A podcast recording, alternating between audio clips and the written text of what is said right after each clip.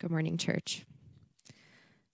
Today's reading is from First Corinthians chapter eight, verses one through three. Now concerning food offered to idols, we know that all of us possess knowledge. This knowledge puffs up, but love builds up. If anyone imagines that he knows something, he does not yet know as he ought to know. But if anyone loves God, he is known by God. This is the word of the Lord. You can be seated.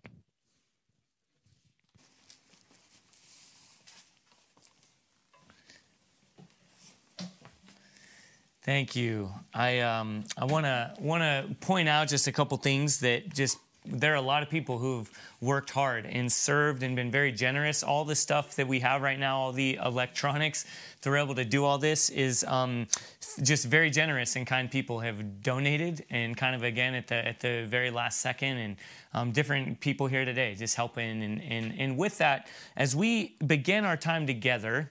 Um, we, I want to ask a question for us to consider. What does love look like in this season? And just in general, what does love look like? And um, to help us think through that, I want to um, I want to encourage you to think of a time when you had a fear or a concern, and how did people interact with you? What was helpful? What was unhelpful? What what what comes to mind for me is when I was a child, I was actually a pretty scared kid, and I um, I had a number of fears. Some very legitimate and really made lots of sense, like our home getting bro- broken into. That actually happened quite a few times as a kid, and so my fears that our house would get broken into um, is is something that I I you know held on to. I was also afraid of sharks and killer bees. And the to- tooth fairy. Um, I was afraid of the tooth fairy because I heard, I don't know if this was meant to be encouraging or comforting, but that the tooth fairy gathered teeth and built a castle with them. And I'm from an English family. You know, English aren't really known for their nice teeth, so maybe that was part of it. But the idea of a castle made out of teeth was terrifying. But my mom loved incredibly well the seemingly illegitimate, illegitimate and the very real fears that I had, she engaged me. She entered in and she processed with me. And I remember she would walk through some of them. She would affirm and would say, yeah, that is a legitimate fear. What do we do with that? that that's, a, that's a legitimate concern. Others she would dismiss, but um, in love and by engaging me and walking through me with those things. And so as we consider that question of what it looks like to, to love in this season, again, think through something along those lines. And places in Scripture like Matthew chapter twenty-two, where Jesus gives what is known as the greatest commandment. He says it is to love the Lord your God with all your heart, soul, mind, and strength. And he says the second is like it. Love your neighbor as yourself. Or again, as I said earlier at the Welcome, John chapter seventeen, where Jesus is praying for us, for the church, the ecclesia, the, the, the people of God, who, yes, on Sunday mornings we typically gather together and celebrate and worship alongside one another. And yet throughout all of life, right, we live all of life all for Jesus. We and, and so what does it look like to, to love? And the Lord really led me to this passage in First Corinthians chapter eight. And as you heard the scripture reading this morning, perhaps you thought that's kind of an obscure place to be, right? Talking about meat sacrificed to idols. But I think that the Lord really wants to lead us, at least us as Redemption Tucson, to walk through this question. What does love look like? And, and what we see kind of the big idea is that love is not puffed up, but love edifies. Love b- builds up. And it does this by r- r- recognizing fears, it, it, by, by, by having our consciences shaped, and then ultimately love leads to action. And that's what we're going to see as we walk through this passage. No, First Corinthians chapter eight is not a passage about, you know, specifically about what we do with epidemics or pandemics or things like that. But it, it does talk about a people that are fearful or concerned and, and how they're to relate with one another. And so with that, let me pray as we, um, I, I believe, will be shaped by God's word in our time together, by the work of his Holy Spirit. Let's pray. Lord, we, we do pray, again, that you would lead us as your people. Lord, that you will speak to us. I pray that the words of my mouth and the thoughts of my heart, the meditations of my heart would be acceptable in your sight, O Lord, our rock and our Redeemer. I, I pray that the, that the Holy Spirit is, is at work right now across, again, in, in our homes, in our different, in, in this place where we are right now, and that through your word communicated, that you would shape us, transform us, transform us, Lord, that we would grow into Christ's likeness by the renewing of our minds. It's in Jesus' name that we pray. Amen. So again, meet me in First Corinthians chapter eight, beginning in verse one. I'll just repeat, and then we'll just read through some of this together. So I'm going to actually just go ahead and read the first six verses now. Now concerning food offered to idols, we know that all of us possess knowledge. That's in quotes. This knowledge puffs up, but love builds up or edifies. If anyone imagines that he knows something he does not yet know as he ought to know, but if anyone loves God, he is known by God. So, so, so let me uh, just again pause here and set the stage. Um, this food, this meat or food sacrificed to idols in this particular cultural context is in the in the city of Corinth. In in now in, in Greece, there were both Jewish and non-Jewish, or or Gentile or Greek, as they were referred to, um, believers or followers of Jesus, and they were coming together. And as God does, the the good news of Jesus, the gospel, reconciles, right? Reconciles us to God, reconciles us to ourselves, reconciles us to one another. And so this, this concern is that some people who grew up in, in, in, in homes or in the particular culture where food, that, we, that you didn't just go to the shopping, right, go to Fry's or Costco or whatever and get meat, right, and, and, and stuff. It would, you would go to a place, and, oh, and the vast majority of the meat, um, where it ended up in the market is it had been sacrificed to an animal. This was a, a, a pantheistic community and culture. They believed in many gods, and so, you know, right, people would would sacrifice and commit acts of worship to a particular god, and they would um, they would kill that that animal, that animal sacrifice, and then that would be the meat that ended up on your kitchen table.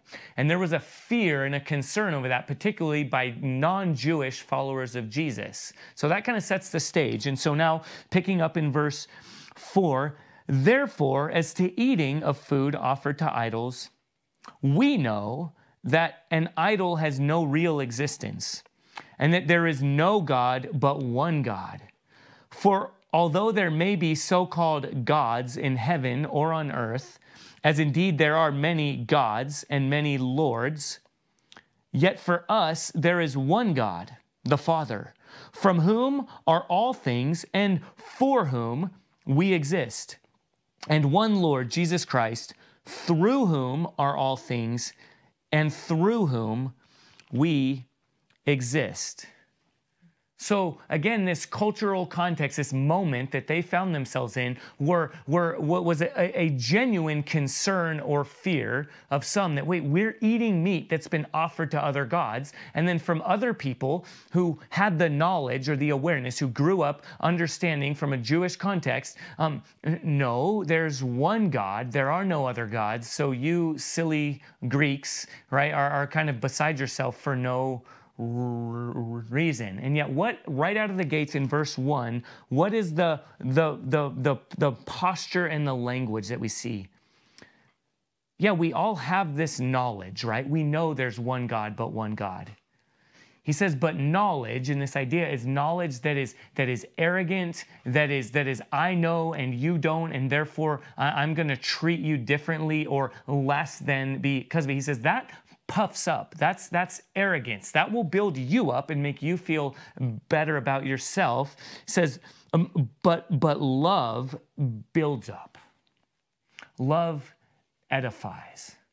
Love considers what is for the other's good. What, what will lead this person further along toward the, the good news of Jesus in, in this moment and, and, and unto faith? What will lead this person to a greater understanding of God? And then I, I do want to address in verse four, right, this language is used there of gods, right? He says, for we know that the idols have no real existence. There is no God but one. And then he goes on though and says, for although there there may be so-called gods in heaven. And, and, and what I'll say is what, what's being what's happening here is he's affirming that no, there are demons.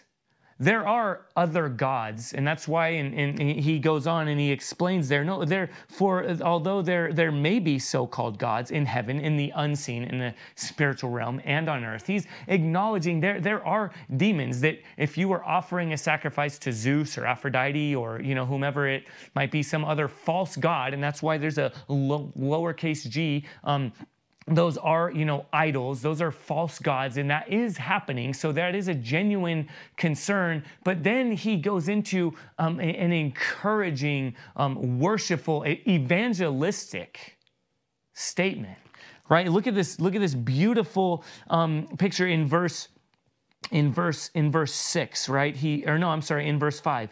He says, "For the, although there may be so-called gods," and he walks through this, and then in in verse six he says, "Yet for us."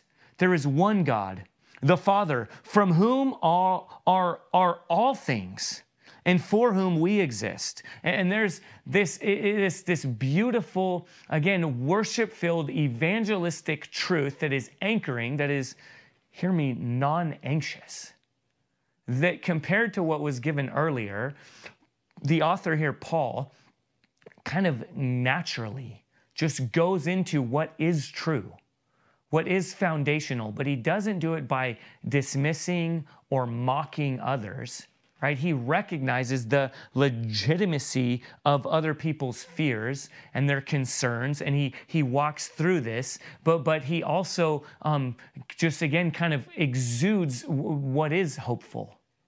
And, and, and let me just say for a moment, because I, I said non-anxious, because anxious often leads to Um, I, I need to argue, I need to fight for, and, and, and I genuinely believe often that, com- certainly in my own heart, that comes from a place of not fully believing it myself, right? If somebody who supports a different sports team, right, since no sports are going on right now, I'll do my part to talk about sports.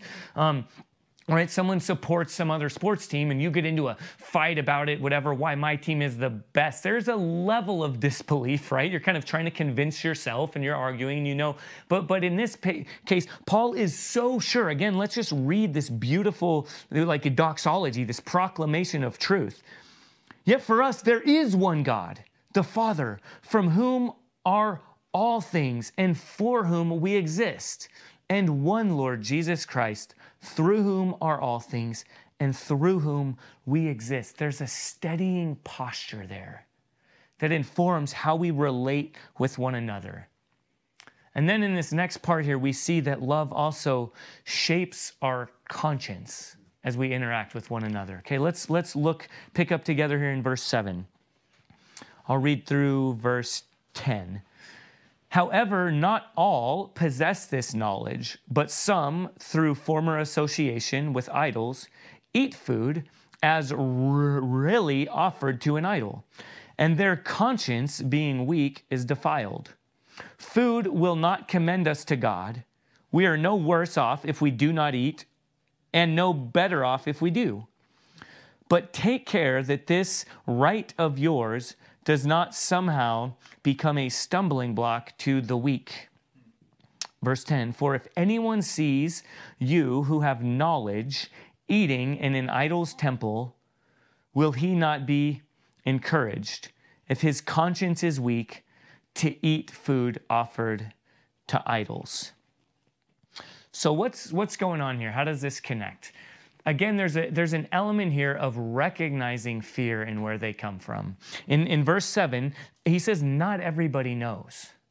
In, in this context, especially, and I think in ours, people who aren't Christians, they don't know, right? Going back up there to verse one, he says, listen, you who know, do, do you have an arrogance about that? Does that puff you up? Does it make you feel b- better with your knowledge? Well, well, there are people who, who don't know. I just want to connect this to our own sal- salvation, right? We, we often use this phrase, and I think now is an appropriate time that we would say, except for the grace of God, right? But for the grace of God, that would be me. That, that, that our, especially our, our reformed position leads us to understanding that outside of God intervening, even our salvation, the fact that we can read these words and it's not gibberish and crazy and archaic, that we believe this is alive and true and shaping and, and profitable for, for, for all of life, is because God has done a work that we didn't do ourselves, right? Ephesians chapter two says, says that, that even your faith is not something that you conjure up. For by grace we have been saved through faith, and that is not our own, right? We, we can't boast, we can't brag. And so there's, again, a posture of humility. Now, let me also recognize a word that probably, if like me, jumps off the page for you about weak. Well, what about these weak people? What if I'm one? What if I'm afraid or concerned? What if I have a fear?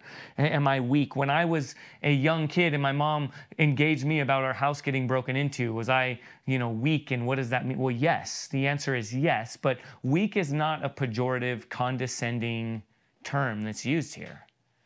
It's, it's a recognition of reality, of experience, of we have different experiences. We're coming from different places. What does that, what does that mean? What does that, what does that, what does that look like? And how do we love in light of that?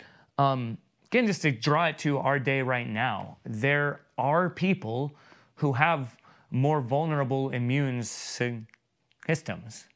There are people, again, especially who are not Christian, who have um, an understanding of the world that is different. There is a, a weakness, if you will, there that don't understand the hope of, of Christ. And, and there are fears that are that are legitimate, that are good. There are fears that are not. But whatever they are, hear me, they're they're real. Okay, what what uh, what comes to mind for me, even is um, when um, I, I I've been around a lot of alcoholism. Right? I, often I think this, this is one of my, I love this passage in Scripture because it talks to so many things about what does wisdom, what does the gospel look like? And, and, and this would be one of those things that, that for me um, is, is alcohol a sin and should you never drink or are these things? No, we're not going to go into that right now. Let's not, right? We, we have a lot more to talk about, and this series we're in right now is, right, countercultural convictions. And, and, and I'm not going to, but no, alcohol is referred to in the Bible. Let's talk about all these things, but for some, for me, I, there's a weakness regarding alcohol that I need to be wise, that needs to inform how I am around it, that or, or g- gambling might be that for some, or particular music, right, that maybe has different l- lyrics or different things, and depending on, on, on the home you grew up on, the things you've been exposed to, the t- tendencies, the results of sin. That it just that is no one's fault necessarily, certainly in some cases not our own, but is reality. There's a level of weakness, and that's what this posture is talking about, is recognizing. Again, when he says here that there are some who, who through former association with idols, eat food as really offered to an idol. Again, going in this time, if you saw a cow slaughtered and people dancing around and, and worshiping another god, and then all of a sudden you, because of your your your knowledge or your your power or your strength or your or your more mature faith, no, well, there's there are no other gods. I can eat that meat. It doesn't really matter. Like, well, that would probably impact you differently if you grew up in a home that looked that way. And, and, and I also want to say right now, as we hopefully kind of acknowledge weakness, um, if that's you, if that's your friends, if that's, um, there is a, a level of fear, um, that's okay. All right. I had to text a friend a couple days ago that I admittedly was kind of puffed up and kind of arrogant. And when we talked about it a couple weeks ago, it was like, ah, no big deal, you know. And then I had to circle back around and like, man, that was unloving. I was dismissive. I was arrogant. I didn't build up, but I actually tore down. And, and so uh, um, at the same time, this message here, Paul doesn't shy away from the truth, right? Again, that I, I hope you, you circle and underline verse six. It informs everything else here. There is truth. Ultimately, God is in control. Jesus is on the throne. Jesus did promise to return. This is our Father's world, right? It, it is well with my soul. That, that's true and, and good. And, and love doesn't just sit there and agree with and say, oh yeah, whatever, that's right. Your truth is your truth or whatever. But it also doesn't dismiss, doesn't beat down, isn't condescending. This is a time where we know that Matthew chapter six or R- Romans chapter eight, which talk about being anxious or worrying. And in Romans chapter eight, verses twenty-eight through thirty-eight, I, I commend you that in Ma- Matthew chapter six, verse twenty-five through thirty-five, like go to those, those passages. They are incredible mantras of hope. Of, of, of whatever happens to me, if sword or famine or, or any kind of persecution, what can man do to me? Like there's this beautiful foundational trust and confidence in, in God. And yet this isn't take two of these verses and call me in the morning. Let me, let me dismiss your fears and your concerns by just giving these. No, hopefully those passages anchor us and ground us and shape us throughout all of life so that when times like this come, we are grounded. And when we're not, we move toward one another in love. We move toward one another. In the very end of this chapter, in verse thirteen, Paul speaks of action. Therefore, if food makes my brother stumble, I will never eat, lest I make my brother stumble. There, there's there's, there's a, a, a conviction that ultimately, yes, love acknowledges fear. Love shapes our consciences, wherever we're coming from, whatever our background, but ultimately love leads to action, right? Words, and we can all sit in a circle and talk and pontificate or get in different echo chambers where we all agree with one another. And in, in church, hopefully this shapes us, whether we're talking about politics, theology, um, whatever it might be, that, that ultimately love leads to action. That, that, that Paul talks about what he will do and won't do with regard to eating, depending on who he's with. That, that he's driven, he's compelled by love. And so I do want to give a couple applications for us as I, as I close. Um, what does that look like? I, I do think it's asking the Spirit to lead us, to guide us. Lord, guide my, my words. Guide my posture. Where is there arrogance? Where is there knowledge that puffs up? Where do I beat down? Where am I not, like James one nineteen says, where am I not slow to speak and quick to listen and slow to anger? But where is that the opposite? I'm quick to speak. I'm, I'm not quick to listen. I'm quick to, to quiet others. And then I'm quick to anger. I'm quick to frustration. What, what does it look like? What does it look like to love our neighbor by intentionally washing our hands? By, by, by part, participating in the civic kind of um, r- r- recommendations, whether we fully agree or not. What does it look like to counterculturally move toward, to think about and, and, and move toward the v- v- vulnerable, those who are sick, those who maybe are are kind of locked up in their homes, to to, to visit, to pray for, to to call, to what does it, what does it look like? And first and foremost, always, it looks like Jesus. We look to Jesus. He, he demonstrated his love. He acted. He showed us love. Didn't just sit back and talk about it from afar. No, he showed us. God demonstrates his love in that while we're yet sinners, Christ died for us, Romans five eight. Philippians chapter two. Jesus, in his place of safety and privilege and power and influence, he demonstrated love by becoming a servant, by descending, incarnating, taking on flesh, even to the point of death, even death on a cross. So now let me pray for us as again, church, we consider what it looks like to live together as the people of God, full of love that edifies, that builds up, that shows that we belong to Christ through our love. So let's pray together, and then we'll respond. Again, Heavenly Father, thank you that you are good, that you are on the throne, that you are in control. Lord, thank you that we know love not because we first loved, but because you first loved us and you gave yourself for us. Lord, we pray that, that, that we would know love because we understand your love toward us, and then that would drive us, compel us, lead us, or to lay down our rights as Christ laid down his rights for us. So would you please now continue to lead us through this time of response and further shape us by the renewing of our minds through the good news of Jesus. In his name we pray, amen.